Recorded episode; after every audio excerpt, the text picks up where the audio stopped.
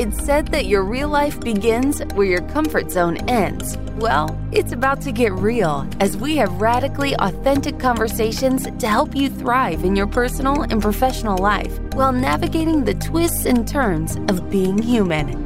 Buckle up, because This Might Get Uncomfortable starts right now with Whitney Lordson.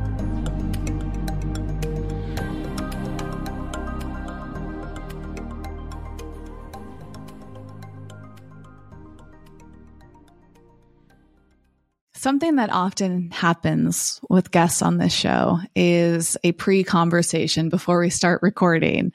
And Doctor Ibi and I really started to get into some deep, interesting things. And I said, can we pause and, and have this conversation on the show? Because it is so good. So we're going to just jump right into where we left off in our offline or private conversation. And that was centering around a few things. I'd love to start with your background, Ibi, because you were telling me about your parents and what that was like to grow up. And I would love to share that with the listener. So could you start back at the beginning with that? Yeah, absolutely. So I am a first generation African Canadian. My background is my parents are from Nigeria. I I was born in Canada, but I moved back to Nigeria when I was two, and then moved back to Canada when I was ten. And so moved to this very small town. My family was probably, for a lot of people in the town, their first interaction with a non-T V Black family, you know, like real flesh. Oh my goodness, they really do exist. Interaction. That was an interesting childhood. For me, it was difficult. It was mixed because I learned a lot. There are a lot of interests that I have as an adult that I think I was talking to have this idea how we get put into different boxes. You know, like this group of people are good at this and this group of people are good at this. And certain people play piano. So, I mean, I'm a classically trained pianist. So I played piano, Royal Conservatory Piano. I think for a lot of people, they're just shocked, which kind of is like, okay, why should you be shocked that, you know, I play piano? I also ran track. So I guess I took off sorry, that stereotype about being a good runner. I ran track. I learned a lot. I know how to curl. I know how to bowl. I know how to ski. I love Shakespeare. I do prefer playing classical music on the piano, weirdly enough. I'm not really interested in the popular songs. I, you know, I like my Beethoven and my Vivaldi and Chopin. Like, you know, I just, that's me. And I think, you know, in relating that back to kind of health, because we were talked about when I was in my, I've always been health conscious, but my early twenties, I got my master's in environmental health studies with a focus on health promotion. So how does our environment affect our health? But not just our physical environment, you know, our spiritual environment, our emotional environment, you know, how do all these aspects contribute to how we experience our health? And I completely got into yoga. I became a vegetarian. I think my family was just like, what's going on with you? You know, because I was just doing things very differently or non-typical Black things, which is interesting, right? Because there's an assumption that, okay, Black people do certain things, brown people do certain things, you know, Asian people do certain things, and white people do certain things. You know, I mean, I'm kind of really interested in exploring all these stereotypes and the way they shape how we approach other people, or even how they have an effect on how we experience our health. But yeah, that was, it's been interesting growing up in a very, very small town and then having to kind of figure out where I fit in as an adult, doing all these non-traditional activities or having this non-traditional interest, so to speak. Well, there's a lot more that we have in common than I realized. One of them is my father's really into Shakespeare. And he's a pianist who loves classical music. So I'm like, wow, you two would really get along. But the interesting thing that you're touching upon is also the traditional side of things. You know, I grew up with parents that had a lot of emphasis on tradition, especially my mother. And sometimes her thinking felt too rigid, because I remember for so much of my life feeling like, I don't want to have to do something just because people have been doing it for a long time. And that's a huge part of my personality. I don't really think about it too much, but I'm a little on the rebellious side, but not like intentionally. I'm not trying to rebel in the sense of like stirring things up and getting people aggravated. It's just that I push back against things that don't make sense. And I especially don't like it when people say things like, well, that's just the way things are, or that's the th- way things always have been. That drives me nuts, because I believe that we're constantly learning as a society. And there are plenty of examples of things that we've done that have been completely wrong. You know, you talk about health, where we're learning so much about our bodies. There's still a big mystery. And you look back on some of the health practices that people did, you know, even thirty years ago, which is fairly recent, maybe fifty years ago, like we were doing things that today we would never think to do anymore, you know, and we've changed the rules. So to have a rigid viewpoint on health doesn't make any sense. And then, of course, the viewpoints on treating other people and how we've had and continue to have, actually. I mean, there is so much emphasis on the horrible things we've done to other human beings in the past, but we have to keep our attention on what we're continuing to do to people right now in twenty twenty-two.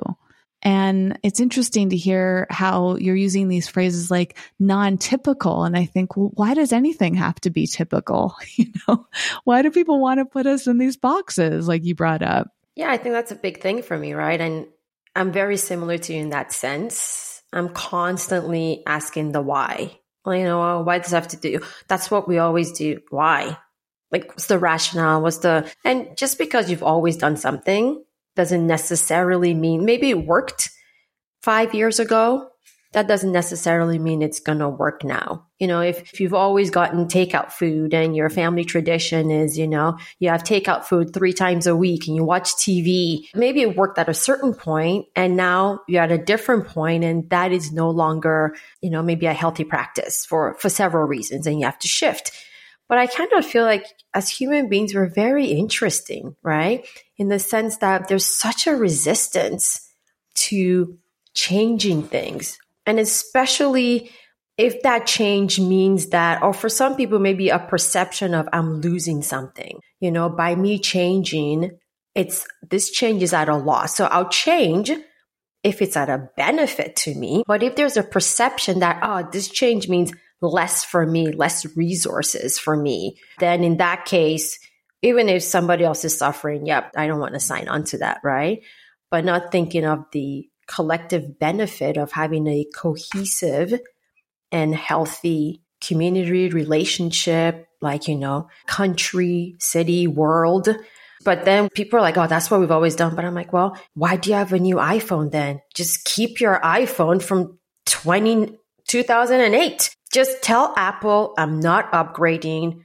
This is my phone, not changing it. Don't get a new laptop. Like people upgrade their cars, they upgrade their laptops, their cell phones, there are so many things. But then these other things, they're like, nope, it's tradition. This is what we do. Without really questioning, well, why do we do it this way? And does this still make sense? And just by changing doesn't necessarily mean you're giving up anything. You could just be having a better version of yourself, a better version of your family. But I mean, I do kind of find it fascinating when I guess I'm not...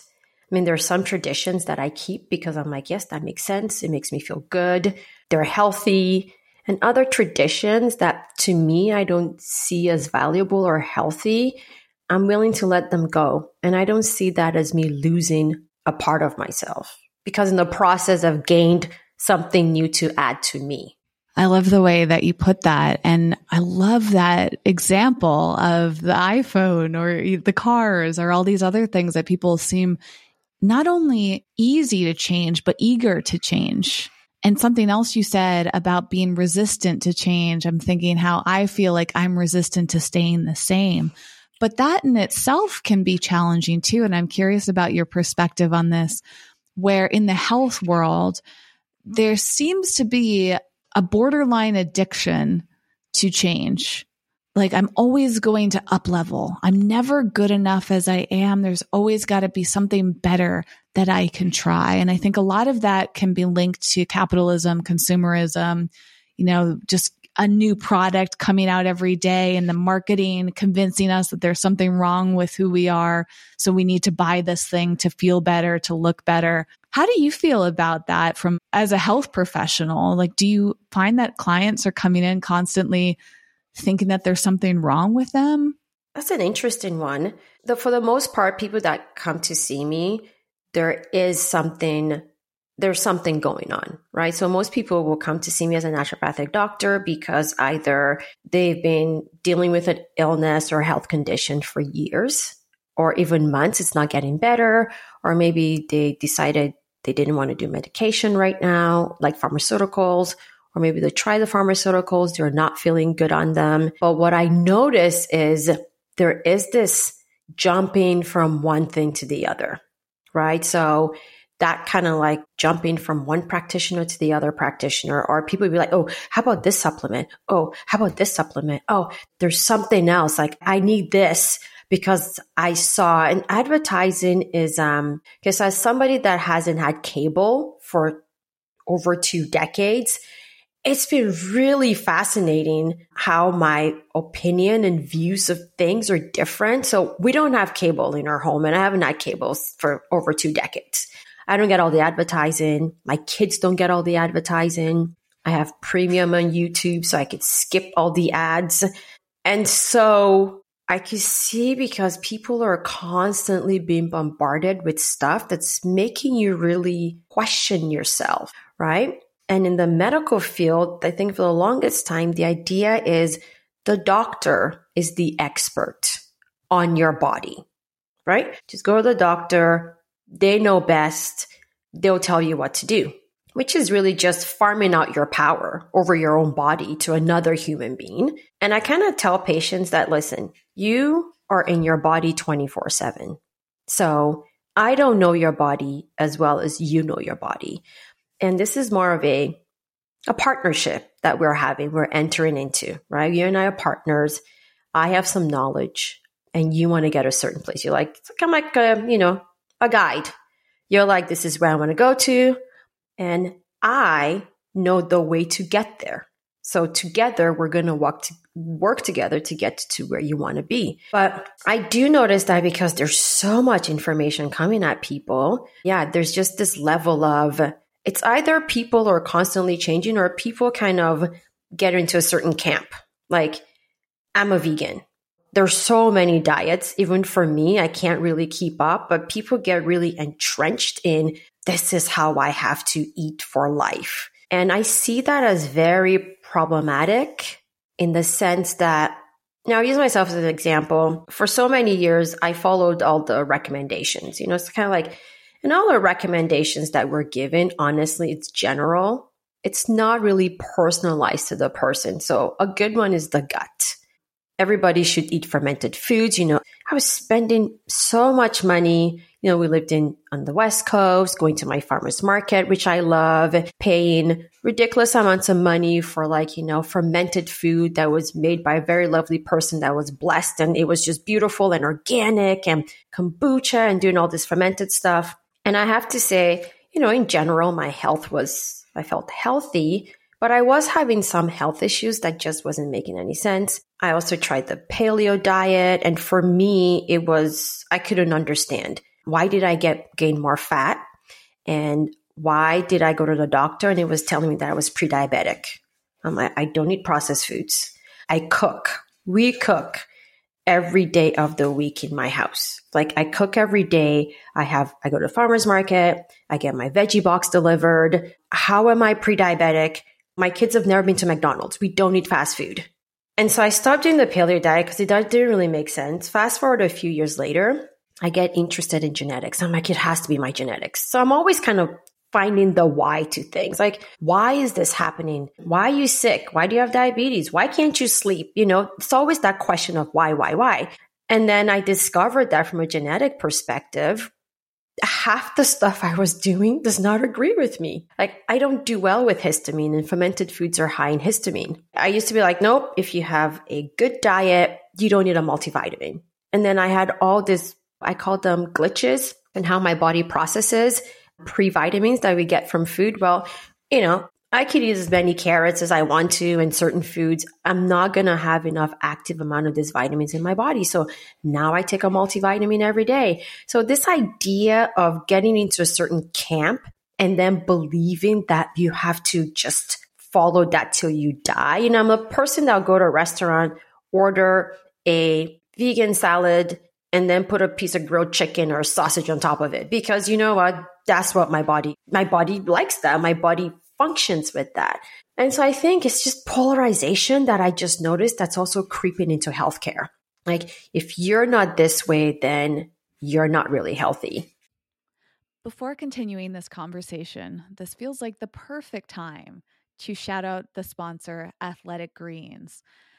Following your gut is incredibly important, and taking care of your gut health is also very important. It is for me, at least. I really value probiotics. That's one of the reasons I started taking A G one, because it has probiotics plus seventy-five high-quality vitamins, minerals, whole food-sourced ingredients, adaptogens to support elements of your body like your gut health. I feel like it is something that I've learned to trust, not just because it looks really nice and it tastes great, but it's also based on the latest science with constant product iterations and third-party testing. It has been recommended by professional athletes and is trusted by leading health experts. And after I started taking it, I really felt like this was a small thing I could do every single day to take great care of myself, especially my gut. If you would like to try it out, I've made it super easy. And Athletic Greens is going to give you a free one-year supply of their immune-supporting vitamin D, as well as five free travel packs of A G one with your first purchase. All you have to do is visit athleticgreens.com slash wellevator. Again, that's athleticgreens.com slash W E L L E V A T R. And there you can take ownership over your health by picking up the ultimate daily nutritional insurance. Let me know how it goes. Now back to the conversation. I love that you touched upon histamines, by the way, because this is something I've been dabbling in off and on, and I recently circled back to because I was having a reaction that didn't make sense, kind of similar to you. I've I've dabbled in all sorts of different diets. I've been plant-based for almost twenty years now, and even within plant-based eating, I've dabbled with different variations, and it's been so tricky, and I've spent way too much time thinking about my weight, in my opinion. I'm like, if I can just put my what my body looks like aside, but focus on how my body feels, that has started to become a lot more important. And one thing that I've been struggling with for at least ten or fifteen years is a lot of like nasal reactions, sneezing or itchiness and all of that. And actually one thing that's helped me a lot was cutting back on histamines. And s- similar to what you said, and I felt like is worth emphasizing, is that perspective of all these gut healthy foods, like the fermented foods you touched upon. People say like, oh, they're great for you. Everybody should eat them. But those are all really high in histamines, a great majority of them at least. And a lot of foods that people talk about as being healthy, they might have health benefits, but if they're making you feel awful, it's not worth it. I was actually very surprised. I had an aha moment around a yogurt that I ate. You know, people talk about yogurt being this great, perfect food. I had a plant-based coconut yogurt with no sugar, and it tasted great, really simple ingredients. But there was a probiotic strain in there that was activating my histamines. And it, I looked it up. And lo and behold, it was on the list of high histamine probiotics. I had no idea. People just say probiotics as a whole category are great. So I imagine, does this type of thing come up for you too, given that your knowledge of histamines and how to just lump things into categories, whether, as you said, unprocessed foods, like any unprocessed food will be good for any person. Yeah. So I had a personal experience with histamine as well, because I'm lactose intolerant. So just a trial and error to find a non-dairy yogurt that did not taste disgusting. I got to say, they're gross. Yeah.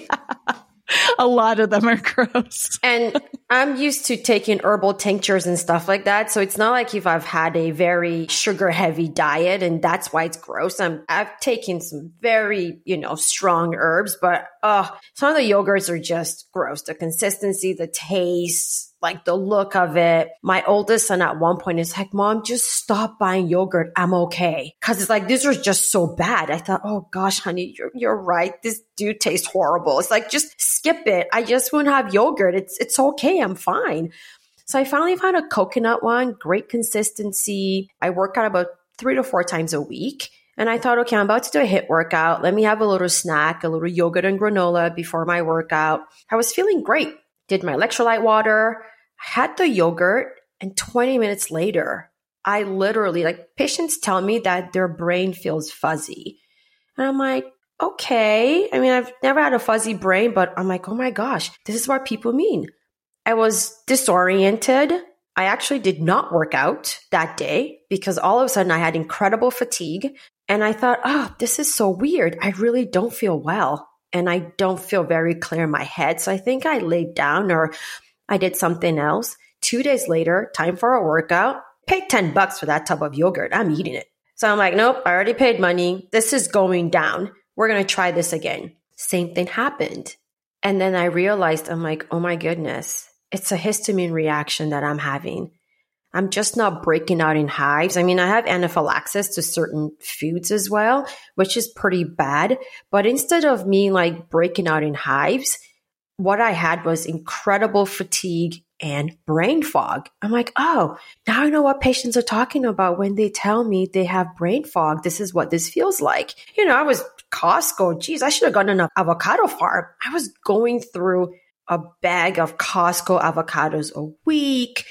I was like, like I said, doing kombucha and kefir and spending way too much money on fermented foods, in my opinion, than I should be spending. And yeah, from personal experience, there are quite a few people that genetically, they're not able to break down histamine in their digestive tract. And then there's certain probiotics that actually increase the level of histamine. And then there are other probiotics that actually help you break down histamine. And you're right. People just say, take a probiotic. Well, you know, eating fermented foods doesn't work for everybody. Some people really need to slow down and significantly reduce their fermented food intake.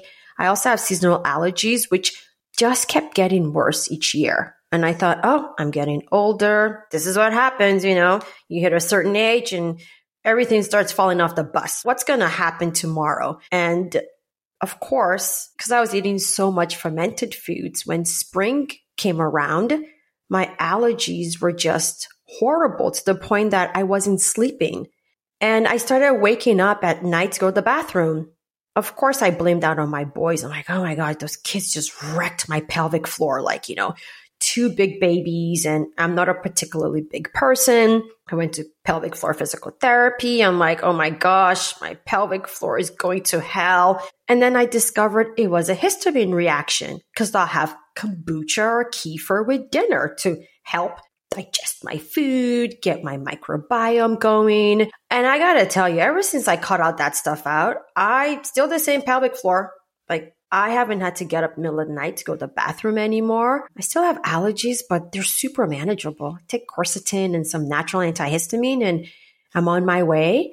And so probiotics are not all created equal. Like, we have this system, and this also extends to the natural health realm, where we just, everybody gets lumped in to the same category. Everybody needs to be on a probiotic to improve their gut health. Everybody needs to be on fish oil. Everybody, you know, this kind of diet is the best diet. I say I respectfully disagree with that view. With my experience and with working with people using their genetics, you know, people come to me, I'm just like, I don't know. I don't know how you should eat.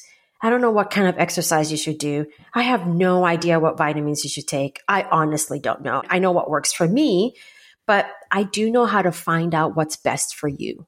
And that's looking at your genetics, because when you do things from a genetic or genomic perspective, then you're really dialing into what that particular person needs. And what I may need may not what benefits me. What's my medicine may be your poison, and vice versa, right? And most research that's done is not really looking at genetic variabilities between us as human beings. I mean, yes, as a whole, it's been really interesting working with a variety of people from different ethnicities.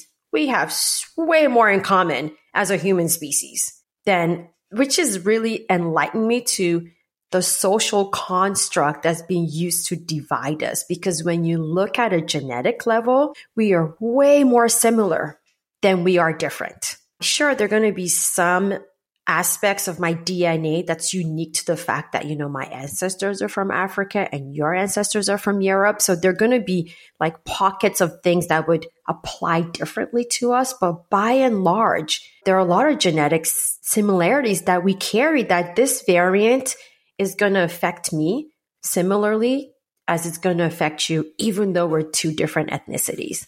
So I'm hoping that the natural health field will, like just healthcare in general, will kind of embrace going back to looking at people more on an individual level and getting away from this camps of everybody needs to be gluten-free, everybody needs to be like dairy-free, and meat is bad for everybody. I'm like, well, it depends on the kind of meat, right? There are different types of meat. So you can't just say all meat is bad. But then there's some people that really do well and benefit on a plant-based diet. So if you feel good on a plant-based diet, you have minimal nutrient deficiencies and you have energy, vitality, and you're you're thriving, then absolutely yes, do that. And some people do not thrive on a complete, like, you know, on a sole plant-based diet.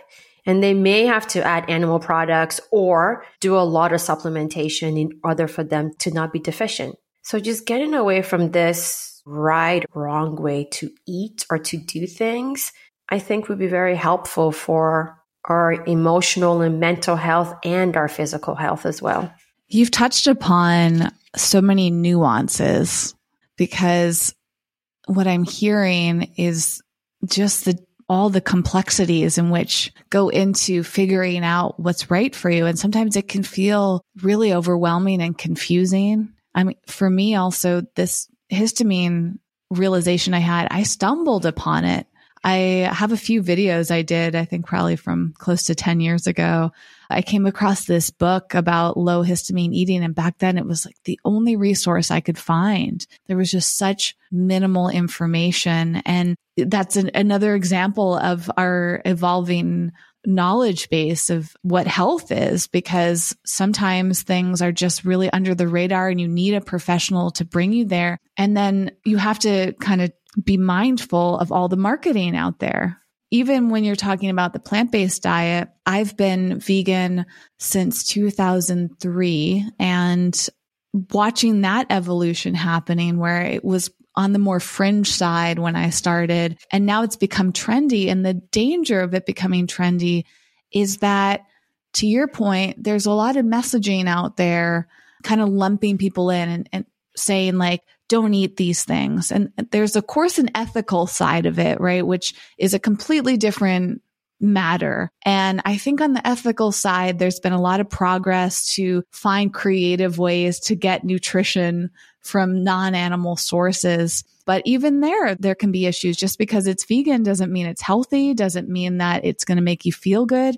Some people, though, would rather physically, personally suffer so that they can relieve suffering from another animal. And, and that's their choice. If they, or they're really passionate about the environment, that's another thing too. So if you're choosing to suffer, I suppose that's a different story. But to your point, I'm seeing how I think some people are almost silently suffering because they feel like they should be doing something.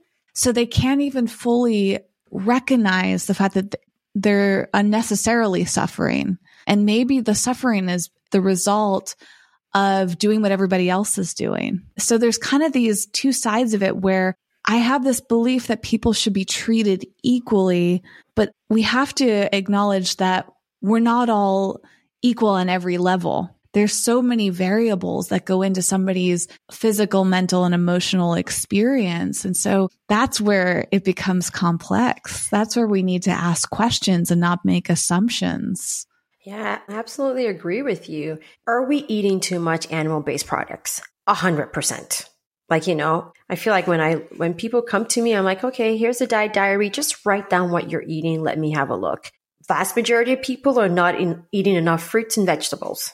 Like, you know, so there are certain things we have to change in the system. For some people, I'm not saying that, you know, if having animal products is beneficial for your health, there are ways to source ethical, healthy animal products. Is it going to cost you more money? Yes. But guess what? You're going to eat less. When you're paying, you are going to, I eat less animal product because it is expensive, right? So the four of us who share a steak, we're not each having an eight ounce steak, right? So that's the difference, right? The difference is the sheer volume of animal products that we're eating is so out of balance with other nutritious things that we should be putting into our bodies, like, you know, more fresh fruits, more vegetables, more legumes, more nuts, more seeds.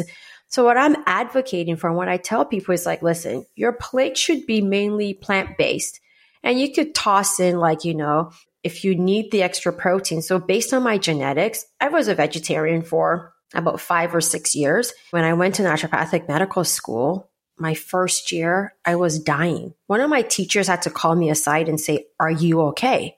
And I was just like, why? Because it's like, you're falling asleep in class. Like, you know, you don't look well. I'm like, no, no, no, I'm okay. I think I'm just tired. But I mean, you know, I did that for about five or six years. And then I just slowly started incorporating some animal products, but ethically sourced animal products. And now that I look at my genetics, genetically, I need a lot of protein, but I need very little carbs and I don't do well with saturated fats, right? So if I had a diet that was very heavy in animal products, it's bad for my heart, right? So I have to balance this uh, plant-based proteins, like, you know, legumes, nuts, seeds, with a little bit of animal product for me to find that balance where I'm meeting my protein needs, but I'm not going over my fat intake allowance that I'm able to have. But knowing what my body needs and what my body uses efficiently, it's been a lot less daunting for me to figure out what I should eat and how should I. I can't do carbs. Like, my body does not metabolize carbs very well. So I'm just like, okay, I'll do vegetable, like starchy vegetables. We make pizza every Friday, but you know, we make it at home. And that's the only time that I'm actually doing anything that's got a significant amount of carbs in it. But again, it's learning how to kind of find this balance. You know, I mean, I'm also an acupuncturist. So a big part of Chinese medicine is balance. And our lives and our society, we're just swinging from one extreme to, it's like a pendulum, like one extreme to the other. That's how things seem to be swinging. And I get it. The extremes are exciting and they're sensational. And that's what draws attention in people, right? But there's so much talk about mental health right now. And the middle is where you have that equanimity. You're not on one end or the other. You're right in the middle. Is it sexy? Not particularly. Is it exciting? Eh, probably not really, right? But it's healthy, right? And it's peaceful and it's calm. So I guess, you know, it just depends on where you want to be and what you want in your life. Like, are you looking more for the, the big swings, or are you looking more for, you know, for that middle? But I feel healthcare really needs to get away from these big pendulum swings that we, we seem to be doing. And it's becoming very confusing for people, because I have people come in and, you know, I'm telling them as their naturopathic doctor, this is what I believe is going to help you. But then they see something on T V, or they see something on Facebook or on Instagram. And then it becomes this tug of war. Hmm. Do I listen to you? I have paid you a lot of money. You have all those qualifications, but the packaging, the advertising, all the stuff looks so exciting. This has to work. And I tell people, if you want to try it, as long as it's not going to interfere or it's not, you know, it's not bad for them. And most times they're like, yeah, I tried it. It didn't work. I'm like, that's okay. People kind of have their experience and, and do their thing. But the messaging out there is, yeah, it is becoming very overwhelming, very confusing for people to just figure out how to survive as a human being. Like even something as simple as food, when something as simple as a basic need such as food has become so complicated, how can you figure out bigger things like why you're here and what you're doing with your life when you can't even figure out what to have for breakfast, lunch, and dinner? Or should you have breakfast, lunch, and dinner? Should I snack? Should I not snack? You know, what kind of snacks should I have? How much water should I drink? Maybe I should stop having coffee. Coffee's bad for you. No, coffee's good for you. I mean, it's insane, right? But of course, I get all this stuff because people come to me, right? And yeah, it's overwhelming. It's I can see how it's become very overwhelming for the average person to figure out what they should eat, let alone figure out their lives. That is so beautifully said. And it's interesting because, um, you know, speaking of social media, I, I work in social media and I spend a lot of time on TikTok as my main platform. And it is such a fascinating place to spend time because you hear perspectives from all these different people around the world. This is why I love it. And you can really curate it in a way that brings in information that you're interested in. And then sometimes like other things will come into your feed that you wouldn't normally be interested in. You start to learn things. And I think that I have a curiosity about beauty culture, fashion sometimes. I'm, even though I don't get involved with that. Like I'm not someone that regularly wears makeup or shops for clothes. Like I'm just that it doesn't interest me on my personal level in that way, but I'm interested in it in a cultural sense. And so I end up seeing a lot of content about people like the Kardashians and how they impact the beauty standards and all that. And we're recording this episode in mid-September, twenty twenty-two. Around this time, there one of the family members, Kourtney Kardashian, is launching a new supplement line.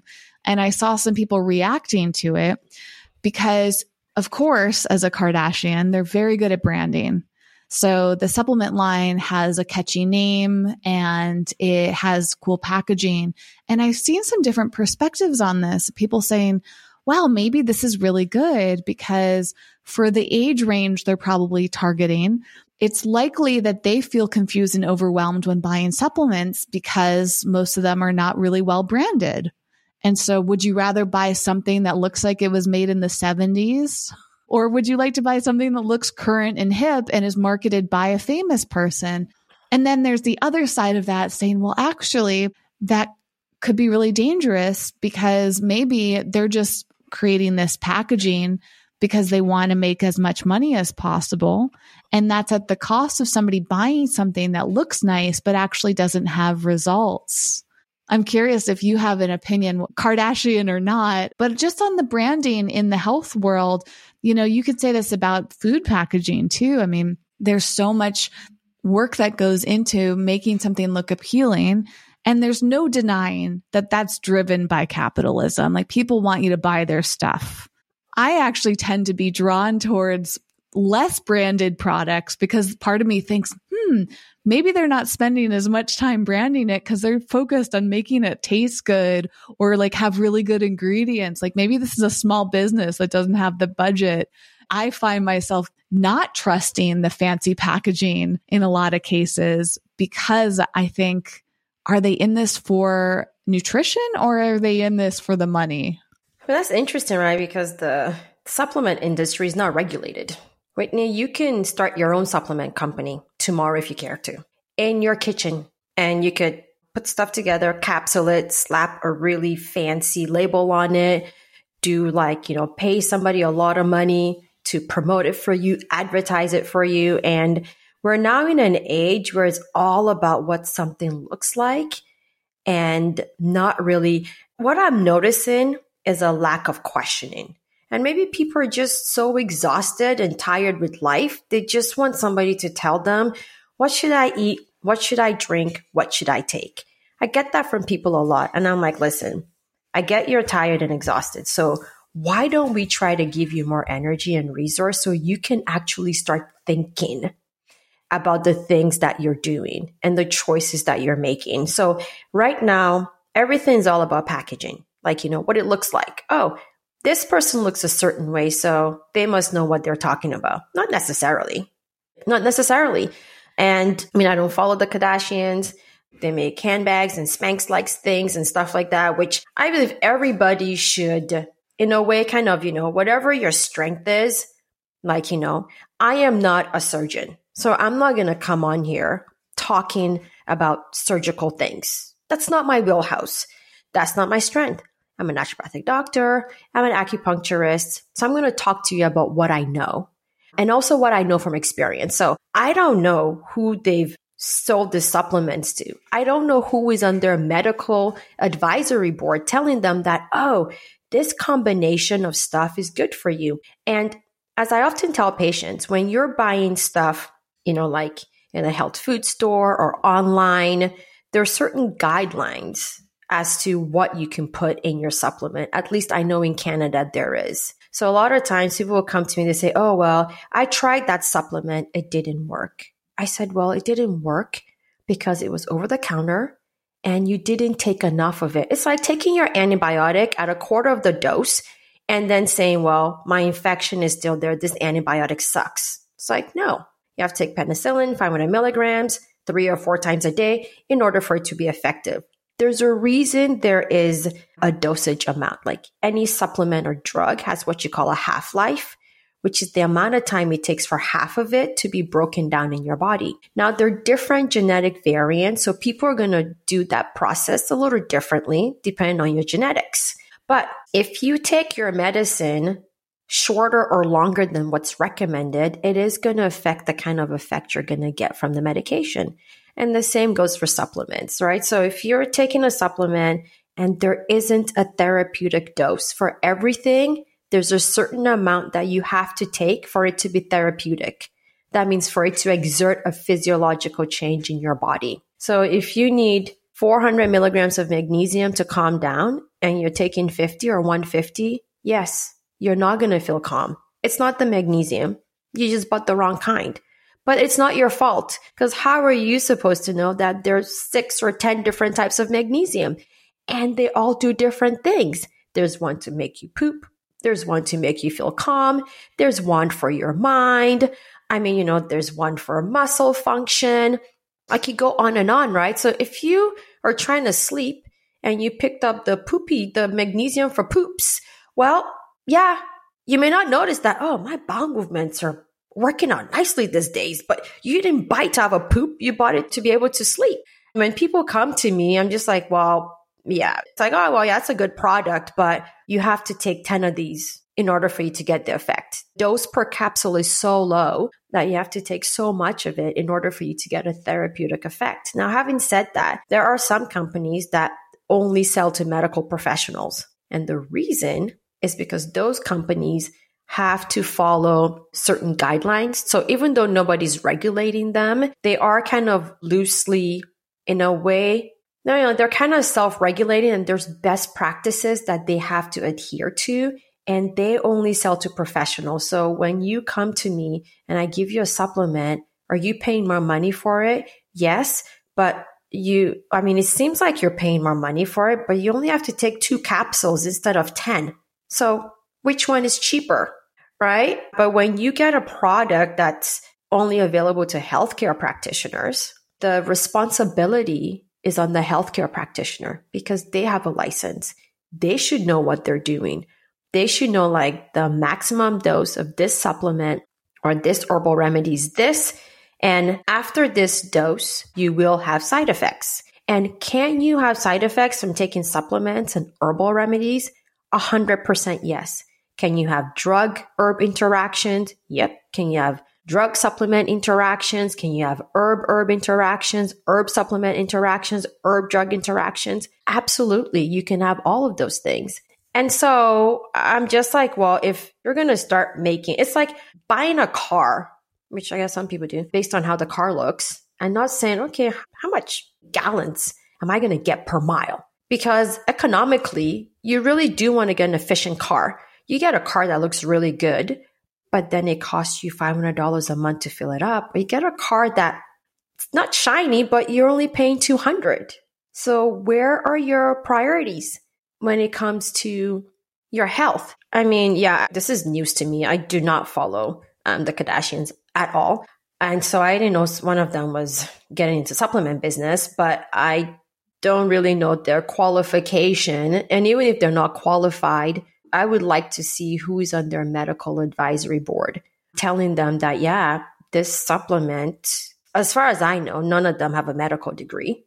And so how do they know what is going to be helpful for a particular person that has a health problem? So this is using your platform and your notoriety to promote something that, in my opinion, maybe you're not really qualified to do. But again, maybe somebody's advising them and they have a medical team to be like, yeah, this is absolutely possible that they have a medical team that's helping them. But you know, for the companies that I use, you go to their website and it shows you who is on their medical advisory team, like who is guiding the formulations of this supplement. And so when I see medical doctors, D Os, D Cs, N Ds, P H Ds, I'm like, okay, this is based on research. I want supplements that's based on research. So when I recommend it to someone, I know that it is going to help you with your health issue and you're not just wasting your money. You touched upon a few amazing things as usual. I love the way that you think through these and you're so passionate about awareness and paying attention, and your point about people perhaps feeling so overwhelmed that they want someone else to pay attention. They want someone else to do the research. They want someone else to tell them what to do. And that's very relatable. But if we can at least ask some questions, it puts us on a track that perhaps steers us in a better direction. And it's a practice too. If you can turn the box over of something before you buy it and read a little bit about it before just buying it because you saw an ad on Instagram. If you can talk to your doctor about it, great. And a lot of these supplements do advise that you talk to your doctor, but how many people do that? But maybe at your next appointment, if you're going in for a physical, an annual exam, like bring some supplements with you and and mention it, or talk about some food brands and really have a conversation. It could take just a few minutes, but make this big impact. And as you've been talking about genetics, I'm so interested in digging into that further. But something else that I want to make sure that we touch upon, you and I were speaking before the recording about a different element of appearance. So we have the appearance of products and how the visuals might be a little bit deceiving. You were sharing with me an experience you have about people perceiving you in different parts of your country of Canada. It sounds like the, just North America in general, the East Coast versus West Coast and the different types of treatment, and how some people, I don't want to put words in your mouth, but basically they were treating you differently based on the way that you look and how you noticed a big difference between the different coasts of North America. And I'd love to hear you speak more about that. And why do you think that is? Since you're a why person, why do you think people treat you differently as a doctor based on how you look? Such a complex question, right? Because I think for so many of us, you know, kind of going back to that tradition and the way things are, um, we are all a product of our environment and our family, right? So some of us come from very open families, others not as open families. Some, you know, when I look at my group of friends, we're very mixed. So my kids have a lot of people they call auntie and uncle that don't look anything like either one of their parents or them, right? If you're raised in, this, in a certain kind of family or city or town where maybe you don't see a lot of representation, I think there's that then maybe that preconceived notion who you feel can help you or can't help you. And I know my father, as a surgeon, he had people who say, yeah, no, I don't want a black man operating on me. And so I think, you know, in this field, in my field of naturopathic medicine or natural medicine in general, I think it's slowly changing, but it's really seen as this field that thinks that mainly white people do. I am getting more and more people of color. I'm getting more, uh, more black women and some men that are reaching out to me to say, you know what, I think I want to do this naturally. And I think for a lot of people, maybe, you know, when I was on the, I was in Vancouver, and for me personally, it was difficult for me to just make inroads and get my foot in the door to so many places just to talk about some of these ideas, or um, you know, be invited to give a talk or give my perspective on health. And, you know, and my perspective is going to be slightly colored based on the fact that, you know, I'm a Black woman of African descent that was mainly raised in Canada, right? I just have that, you know, juxtaposition within me, in the sense that, you know, it's, it's interesting. You know, I'm not really, if I were to go to Nigeria, you know, I'm not really, really Nigerian, but then I'm not really, really Canadian. Like, people ask me, oh, so how long have you been here? Oh, I was born in Montreal. And so there's that assumption that I'm not from here. The assumption that I'm not from here, but I've lived in Canada. I was born in Montreal. I moved to Nigeria for about eight years from the age of two to ten. And then my family moved back here. So I've spent vast, more of my life has been spent in Canada as a Canadian and Nigeria as a Nigerian. And so I think that assumption that, you know, I'm not from here is kind of like, I actually, I had a, a situation in one of the clinics I worked in, in, in B C, where a lady came in and she's like, oh, I'm looking for a naturopath. And her front desk person's like, oh yeah, we have a naturopath that works here. You know, her name is, you know, Doctor Ibiomole. And, you know, she's great. She's like, oh, where's she from? And she's like, I don't understand the question. I was actually in the back room listening to this conversation. Yeah, I was in the back room. Of course, she was not aware that I was there. And so the front desk person is like, she's like, yeah, she lives in B C. She's like, from here. She's like, no, but but where is she from? That name, where where is she from? Where did she go to school? She's like, oh, no. She's like, no, no, no. She she went to school in the States. She did most of her, you know, she did all her schooling in Canada, and then she did her, her medical degree in the States. And she's like, and she made some comment about, oh, you know, these people, they come from somewhere else, and then they go to somewhere for two years. I mean, I could tell that the front desk person was just visibly uncomfortable.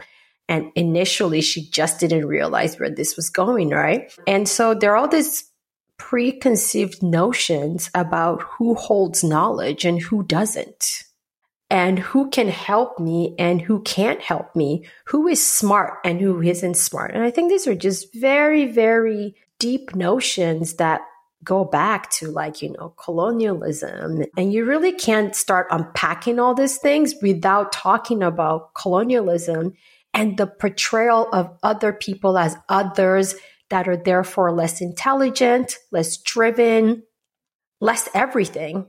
And so when it comes to, but all that stuff is ninety-five percent of what we do is in our subconscious. We're just running a program that we've been given. Right? So we think we're making all these decisions, but no, you're just making a decision based on a program that you've probably been running for all or most of your life. So when people are making these decisions, I don't think it's a conscious thing that, but I do feel like there's this underneath it. For some people, there is this way of thinking that's based on who they believe is intelligent and knowledgeable. And oftentimes that person is not a Black woman, even though she may have way more degrees, you know, than anybody else. That still doesn't really sink in and break that barrier. But on the East Coast, it's way more diverse compared to West Coast in Canada. You know, B C is definitely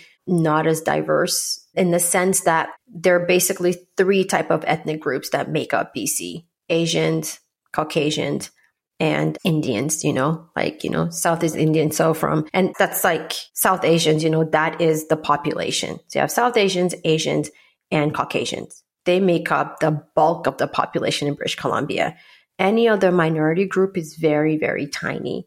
And then you move over to the East Coast, Ontario, that's way more diverse. Like, you know, those numbers, I think maybe, oh, I want to say between twenty to maybe around twenty-five percent or thirty percent of the population is actually visible minority. So I've gone from one percent to almost twenty percent. That's kind of like a big jump. And I think, uh, and I spoke to another colleague who's also an acupuncturist. She said it's just on the East Coast of Canada, especially Ontario, it is the, the most diverse province that we have. And people are used to seeing different people from different ethnicities hold positions of power and influence and do well in those positions. So that idea that oh, only one group of people have knowledge, I don't think is as prevalent. Not that it's not there, but maybe it's um, a little less prevalent. And I am having more people from different groups reach out to me to say, hey, you know what? We like what you have to say. We're interested in your perspective. And I found that very fascinating. I had a South Asian lady reach out to me and be part of a group. You know, you and I are doing this right now. I've had people within the Black community also reach out to me to say, hey, we kind of like your message and what you're doing. Would you come talk to our group? Which is, this has all happened out here, not when I was on the West Coast.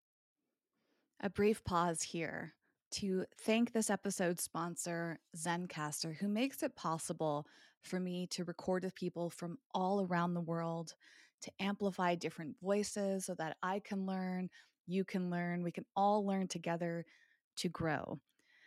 That is a wonderful opportunity that I've had because of the tools that Zencastr offers.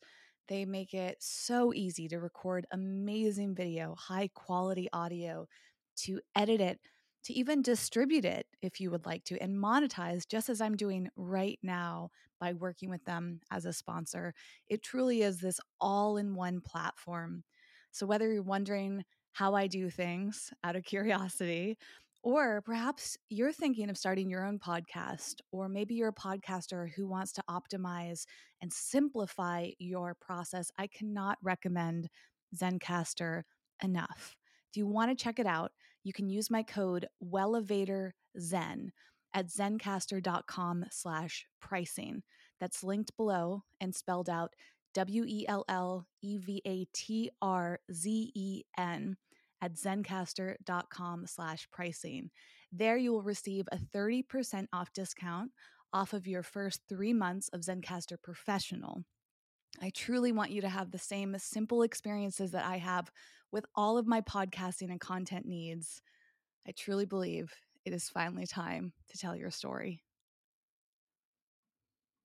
One of the big themes of our discussion today seems to be around a few things. I would say not making assumptions based on what someone or something looks like. Looking at tradition and looking at how we've done things with a curious lens versus assuming that the way we've been doing things is still going to work in this present moment. And also honoring the differences within ourselves and others and asking those questions, you know, that curiosity throughout this whole process of what's going on with me? What's going on with someone else? And raising our awareness so that we're not carrying our biases about ourselves and others, especially when it comes to health. I mean, this comes up so much too. And on another level of appearance, the more that I've learned about health, the more I see how much our society, especially in North America, has placed this emphasis on things like thinness and youth and beauty, as if those are all the definitive indicators of health. But you can look a certain way and have horrible health. And you can also look another way and have great health, but people might assume based on marketing and and societal traditions that, oh, like this is how you should look if you're a healthy human being. And I think that that is something we're really fighting against right now. And, and just all of the struggles that people have if they don't fall into a certain box. And the more I've raised my awareness, I've seen how the ideal beauty, again, in it seems to be in North America, is a thin, young, white person. They work out and they eat probably a trendy diet and they're in a certain age range and they dress a certain way, and all of those seem to be like the ideal. And, and it seems like anyone who's not that is maybe looked down upon, not taken seriously. People make assumptions about their health or their education or all these other factors. And talking with you today just really grows my desire to examine that on a personal level, but also here on this podcast, and just continue to recognize that those media standards that have been set out. I mean, and your point about colonialism is so interesting, because it's like, I think so many people are like striving for something that very few people even have. I think like percentage wise, the people that are represented in the media are falling into a very minority on its own, like the percentage of people that have those type of bodies that we see represented on television. Like very few people have those bodies. And yet those are the bodies that we're like kind of conditioned to strive for and to constantly change ourselves.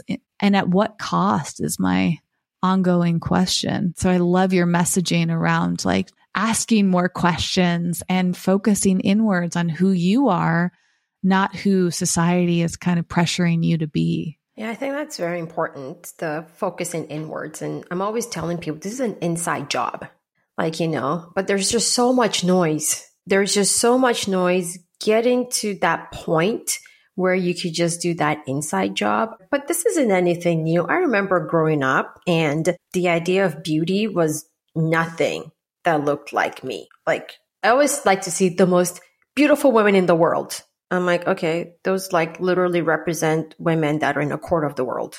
Do you literally search the entire world? Like, did you literally search the entire world? You can't put a bunch of women in a magazine that are from North America and say those, you know what I mean? So if you are a young girl anywhere else in the world, you're not beautiful. Even if you're a young girl in North America, you're not beautiful. Right? Because you don't have, your nose is in a certain way, your hips are in a certain way, your hair. For the longest time, I used to straighten my hair and I wore it straight. And now it's so interesting. A few years ago, my sister's like, just cut your hair. I'm like, oh, I can't cut my hair. What if I lose patience? People, I'm like, patients are going to, you know, it's so interesting having this conversation. The first thing that came to mind is my practice will suffer if I cut my hair and I go short and natural because, you know, it may make some people feel uncomfortable. They're going to be like, ooh, I don't really know, right? And now that I sit back, I'm like, wow, it's interesting how much kind of conditioning or stuff that just kind of sips in there and you may not be aware, but I'm like, that is so interesting. It wasn't, ooh, what style am I going to do? What color am I going to color it? The first thing is like, I can't do that because of where I am.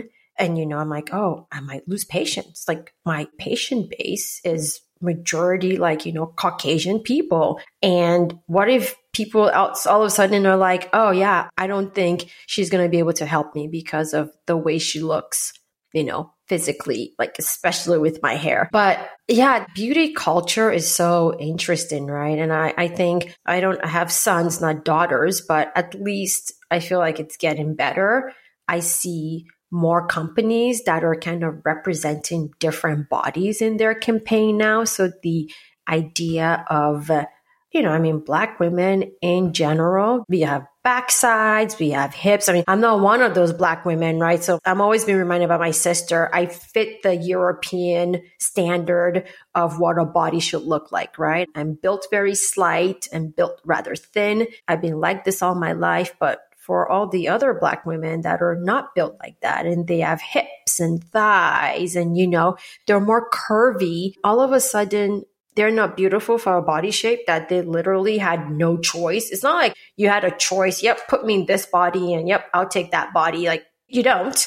Your bones are the way that they are. Your muscle structure is the way that it is. And so when we're talking about health, I'm really more interested, like, you know, in really looking at, are you nutrient deficient? Can you like, can you move? If you could move through your day, do all your activities, you are able to wake up in the morning and you feel refreshed, get your day done, go to bed. Like, there are other ways for us to measure health. There are ways that we could check certain markers to see if somebody's healthy or not. So I feel so much of this is just really based on emotion.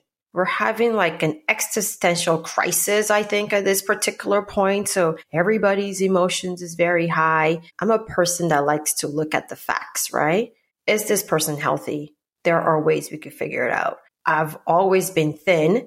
And a few years ago, I discovered that, oh, I'm not as healthy as I thought I was, despite the fact of me being a naturopathic doctor, having all this knowledge, doing everything I'm telling my patients to do. So you can't just look at someone and based on that say, oh, you fit a certain size, you're definitely healthy, you're a size ten, automatically, you know, you're not healthy. And it's like, we have all these systems set up and those systems are being challenged right now. So many systems set up that are being challenged. And the question is, are we going to deal with it like a five-year-old and have a tantrum about it? Or are we actually going to kind of start having this conversation and saying, how can we build a new system where as many people, I always be- win. I always believe in win-wins. Like, you know, I'm always telling people, my kids, I'm like, I want a win-win situation. I want you to win. I want me to win. With my patients, I tell them this has to be win-win. If there's something you're not going to do, let me know. Just be honest with me. My ego is not, it's not a personal attack. You know, let me know so we could have a win-win. And I feel we have all these systems that have been set up that worked really well for a while. A certain percentage of the population benefited and a big chunk did not benefit. And now what are we going to do about that? And so when we're looking at economics, you have our food system, we have our healthcare, like so many healthcare systems are crumbling. And there's this reluctance to change. And, you know, start looking at things differently. We can't just medicate our way out of the current health crisis that we have. It's not going to work. And we have to come up with new alternatives. And that means allowing other people to sit at the table that may have solutions that maybe you haven't thought about. And I think that's exactly where we are right now with, you know, kind of like uh, from my experience, Uh, perspective anyways, when I look at humanity and what's going on, I think we're at really at a crossroad where we need different systems. It's going to benefit not just some of us, but all of us, you know, as much as possible. And I know that's a daunting thing, but all people can benefit when only some people are making all the decisions for everybody. Like only one voice is being heard when there are other voices that could be kind of brought into the, you know, it's kind of like any other relationship that you have, right? You have friends that have different experiences, they have different backgrounds, and you don't always have to agree, but you could at least listen to each other's perspective and, you know, meet, have a common ground where you're meeting. And our healthcare system right now is, yeah, it worked in the fifties and sixties and seventies. It's literally not working. Like the food guide is not working, right? The food guide is not working, that so many things are not working and people are getting more sick. And from that, becoming more frustrated, but I'm actually worried about the next generation. Like I look at my kids' generation and prediction is they'll be the first generation to have a shorter lifespan in a very long time. So I think you kind of have to take a hard look at our systems and what we're doing and how we're doing it. And are we just doing things based on emotion and tradition? Or are we actually doing it on like facts and not just cherry picked? You know, it's very easy to cherry pick certain things that, okay, yeah, this fits my agenda and my M O, but just looking at all the information. And then from that, like picking the best solutions that's going to help as many people as possible. This has been such a beautiful conversation. I love the way that you think about these things and really has inspired me to continue to ask questions and continue to challenge the systems and push back and remain curious. I think there are a lot of people that don't want the citizens to be curious. There's a lot of people that don't like questions and they don't want change, as you said from the beginning. But we have to find the internal strength to ask these questions, to find out how to take care of ourselves and to take care of others. And that's been a huge takeaway here for me with this conversation, and just thinking about all the nuances and the overwhelm and, and how at times this might feel like a lot for us. But as you also mentioned, and I loved this actually, I think it, you were talking about like when somebody comes to see you, you're asking them like, how can they make some shifts so that they can have more energy in their life? And that is a beautiful place to start. To act, if you can create some more energy in your life, then suddenly it feels easier to take on these systems. It feels easier to ask questions. You have the room within yourself.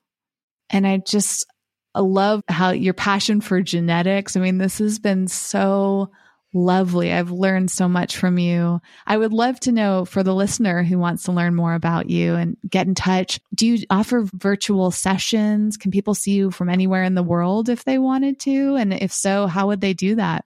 Yeah, I, I do offer virtual, especially when it comes to genetics and stuff like that. I do have my website, D R I O M O L E dot com.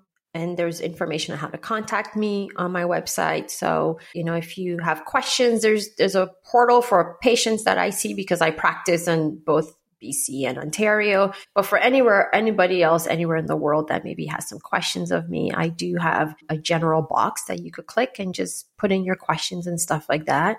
Sometimes I just help connect people to whomever, you know, another person, other practitioner that I feel would be, you know, able to help them. If I feel like, oh, you know what, that is not, for the most part, I really, you know, I stick to, I know my strengths, I know my wheelhouse, right? So that is where, and I'm comfortable because that is where my strengths lie in, right? So sometimes people get in touch with me. I'm like, well, you know what, I think maybe this would be, you know, just helping them find resources. But like you said, the, the biggest thing is we're trying to tackle all these big things, and we haven't really taken care of the foundational stuff. I always tell people it's like a house. You're building a house and you're worried about the curtains and the furniture and the chandelier, but you didn't really think about the foundation. Like, you know, like you're not thinking about, hold on a second, what kind of foundation am I getting, right? So I see it. The foundation is boring. It's like cement and some stuff. Like, who wants to talk about the foundation? Let's talk about the exciting, fun stuff, right? But there is something to be said to getting back to foundational stuff, you know, basic stuff that's driven by logic. And again, I really invite people to think, just be open to being curious. I think the minute you stop being curious, and you know, this, I talk to my boys about having a growth mindset. It's like, I can't do that. I'm like, you can't do that yet, right? You're working on that. It's a practice, but there is one thing that's inevitable. Change is going to happen. That is inevitable. So you could either, you know, approach it like a five-year-old having a tantrum and screaming and kicking, or you can approach it with curiosity and some deep breaths and, like, you know, just lean into it a little bit and lean into it slowly. But when you're no longer curious and your mindset is so fixed, then I feel that's when it becomes, yeah, life is challenging, your health is challenging, and without any energy, literally impossible to do anything, you know, to make any kind of lasting, sustainable change to your health. So I'll recommend to people, like, be more aware of yourself. There's no doctor has more knowledge about your body than you. It's literally impossible, right? And so finding a practitioner that's willing to just meet you halfway and say, okay, we're going to take baby steps together and we're going to get you a little bit more support. We're going to give you a little bit of breathing space so you could just, like, you know, sometimes you just want to take a breath, like, I just want to take a breath. I just want to rest. Okay, now I'm ready to start walking, right? But you're trying to run a marathon on empty. It's going to be very challenging and overwhelming and probably not very successful. What a wonderful way to wrap up the conversation. Thanks again for squeezing in some more wisdom there. It's just really impressive. You have so many helpful things and ways of thinking. I love all your metaphors, all the visuals. Like, it's just been so fantastic. And I appreciate all the work that you do. For the listener, if you would like the link to her website, if you would like to go back and read more words of wisdom and also see her radiant self. That's the first thing that I said when we, we got onto the recording platform. I was like, wow, you just beam joy and beauty and just like a magnetism about you visually and through your voice and your words. It's just very easy to appreciate who you are as a human being. So for anyone else who wants to take it in through the written word, through the visual, as well as this audio, everything is there for you at wellevator dot com. That's W E L L E V A T R. I almost stumbled over my own website. In the podcast section, you can find the full transcript, the links to her website, as well as the video, which will be up there eventually. I'm working on getting all those files uploaded to YouTube for those that like the visual experience as I do. And thanks again for being here with me today. Thank you so much for having me. I had such a wonderful time talking with you.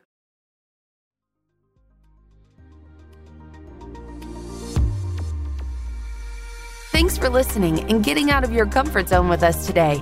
For show notes and more high-performance resources to help you thrive, go to wellevator dot com. That's W E L L E V A T R dot com.